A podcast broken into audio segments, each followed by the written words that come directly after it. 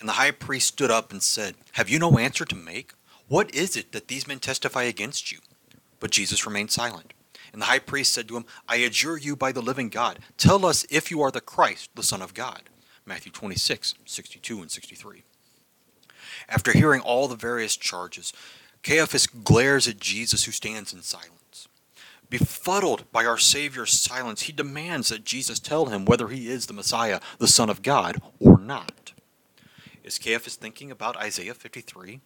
The suffering servant's silence as a sheep before its shearers? Probably not. Caiaphas is typically seen in history as an opportunist. That's how he achieved the high priesthood.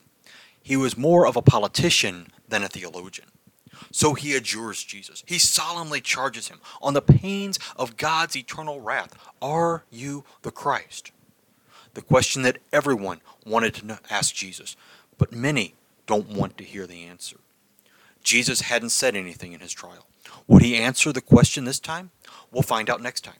But I ask you, is Jesus the Christ? Is he your Messiah? Amen.